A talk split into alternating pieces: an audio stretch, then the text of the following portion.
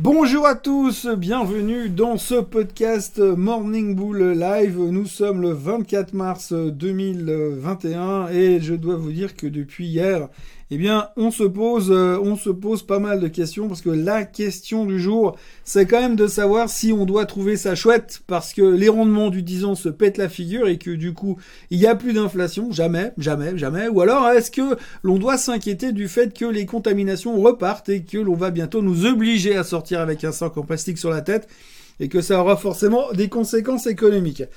Alors je dois vous dire que hier on se posait beaucoup de questions par rapport à ça. C'est vrai qu'on a vu que le rendement du 10 ans s'est pété la figure. Enfin quand je dis pété la figure, il est repassé en dessous des 1,59. Donc c'était plutôt une bonne nouvelle. Ça aurait dû être en théorie une bonne nouvelle. Et puisqu'on se disait bah voilà finalement eh bien on est reparti dans la bonne direction et puis tout va bien, il y aura pas d'inflation. Et d'ailleurs Madame Yellen et Monsieur Powell se sont mis d'accord pour nous dire que tout allait bien. Enfin bon, ils ont dit que tout allait bien, mais qu'il faut pas non plus s'emballer puis croire que c'est fini, que ça va rigoler. Powell l'a encore dit, hein, il a dit qu'il fallait continuer à bosser parce qu'on est bien entamé au niveau du recovery, mais que c'était pas encore gagné, il y avait encore du boulot à faire. Par contre, alors ce qui est assez intéressant, c'est que son collègue de la fête de Richmond avait dit euh, plus ou moins que le recovery était bon à 100%, que tout était bien, God bless America, c'était fantastique. Bon, finalement, c'est pas encore tout à fait ça, mais on y va, on est sur la bonne direction. Par contre, alors là, le petit problème qui vient face à nous, c'est que les contaminations repartent. Alors on a vu hier, hein, les chiffres eh bien, euh, de contamination sont pas top top top, ça remonte en Allemagne, ça remonte en Europe, ça remonte euh, ça veut pas dire que l'Allemagne n'est pas l'Europe, hein, mais je veux dire, c'est, euh, on voit ce que, ce que je veux dire. Euh, ça remonte en Suisse et ça remonte aussi aux États-Unis.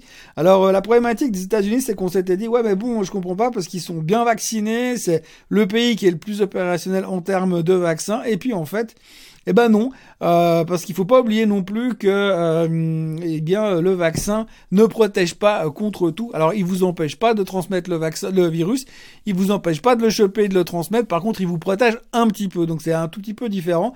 Enfin, toujours est-il que voilà, hier on s'est fait une bonne petite journée d'anniversaire type fond du trou du Covid. Alors bon, c'était pas vraiment le 24 mars 2020 le fond du trou, mais il faut bien meubler un peu dans ce genre de, podcast parce que sinon personne n'écoute puis ça durait que 3 minutes. Donc euh, hier on a flippé sur le Covid, les titres anti-Covid étaient de retour et les titres euh, on ne partira plus jamais en week-end se sont fait carrément massacrer. Alors inutile de vous dire que tout ce qui est croisière, hôtel, aviation, etc. c'était au plus mal. Par contre Zoom et Peloton se sont fait d'une super belle journée Bon, de là à conclure qu'on va se retrouver à faire du vélo en faisant des conf calls devant nos zooms euh, et ne plus jamais sortir de nos salons, il y a qu'un pas qu'on va pas franchir aujourd'hui, ça sera un tout petit peu déprimant. Par contre, j'aurais tendance à dire quand même que les deux titres sont hyper bien positionnés euh, graphiquement pour jouer le rebond euh, si jamais on part dans une thématique retour de confinement et resserrage de boulons, ce qui est en train de se produire quand même en Europe. Euh, et si ça vient aux États-Unis, je pense que les gens vont revenir se positionner sur du zoom et du peloton. Alors stop loss, méfiance, attention, mais ça pourrait être deux choses pas mal. Parce que c'est vrai que c'est un peu antinomique. antinomique hein. On a tous envie de ressortir, tous envie d'aller au resto, mais on devrait, euh, on sait qu'on devrait quand même se protéger, c'est un peu le edge, hein, parce que si demain on peut ressortir pour aller au resto, mais qu'en même temps bah, mes titres peloton ils baissent, bah j'aurai une compensation, moi je pourrais aller au resto. Euh, mais c'est vrai que par rapport à ça, on se dit qu'il faut quand même un petit peu investir dans cette espèce de, de thématique de si ça recommence, eh bien au moins on aura de nouveau les leaders parce que si on regarde encore une fois les graphiques de ces deux titres, eh bien c'était plutôt pas mal, c'est plutôt pas mal au niveau euh, configuration. Alors n'oubliez néanmoins pas d'utiliser et d'abuser euh, des stop loss en cas euh, de besoin. Et puis, alors, euh, donc, euh, on peut jouer ces deux thématiques. Puis surtout, alors, quand on regarde les images du Spring Break aux États-Unis ces derniers jours, eh bien, on peut se dire que c'est pas encore tout à fait gagné. Enfin, à moins que le champagne tue le virus, qui pourrait éventuellement expliquer deux, trois choses. Autrement, il y a une autre thématique qui revient à la surface, c'est le ralentissement des value stocks. En gros, depuis des semaines, on nous avait dit que la tech est out of fashion et que la value est là pour durer. Et le truc hyper tendance de l'été, c'est avoir des dividendes. Et puis là, ben, tout d'un coup, en moins de 48 heures, le rendement du 10 ans, il est baissé, il a baissé à 1,59 euh, et tout s'arrête. Alors sans oublier que le pétrole se pète la figure depuis une semaine parce qu'il y a plus de vendeurs que d'acheteurs, et aussi parce que si on ne sort plus dans la rue ces huit prochains mois à cause de la vague 3, de la vague 4, et puis qu'on est obligé de se refaire Netflix en intégralité en attendant l'hiver prochain, bah, il semble clair qu'on va plus jamais utiliser nos voitures et qu'on fera plus jamais le plein à la station-service. Donc, logiquement, le pétrole doit baisser, vu que c'est un indicateur économique et que du coup, on parierait soudainement, en l'espace de quelques heures, sur un ralentissement économique. C'est marrant parce qu'on avait peur de l'inflation il y a 48 heures et là, on a peur d'un ralentissement économique à cause du Covid. C'est fou comme on est volage. Bref, depuis hier matin, on a appris que les chiffres euh, du Covid remontaient aussi aux USA, donc on n'aime plus trop les values, on n'aime plus trop les techs parce qu'on a peur du Covid et de l'inflation éventuellement qui pourrait venir au cas où ça va dans l'autre sens. On n'aime plus trop le Bitcoin parce qu'il est en train de casser la tendance haussière. Oui, je sais, je sais, on peut pas faire de l'analyse technique sur les crypto-monnaies, mais enfin bon, je le dis quand même. Et puis il y a eu les chiffres de GameStop. Alors GameStop, en gros, euh, les chiffres étaient en dessous des attentes. What a surprise! Enfin, même s'ils avaient doublé les revenus, triplé les ventes et découvert du pétrole sous le siège de la société, bah, ça aurait pas changé grand chose, vu que ça reste quand même dix fois trop cher en termes de valorisation pour cette daube. Par contre, alors ils ont annoncé plein de changements dans le management et déclaré que le plan de restructuration était prêt pour changer le monde.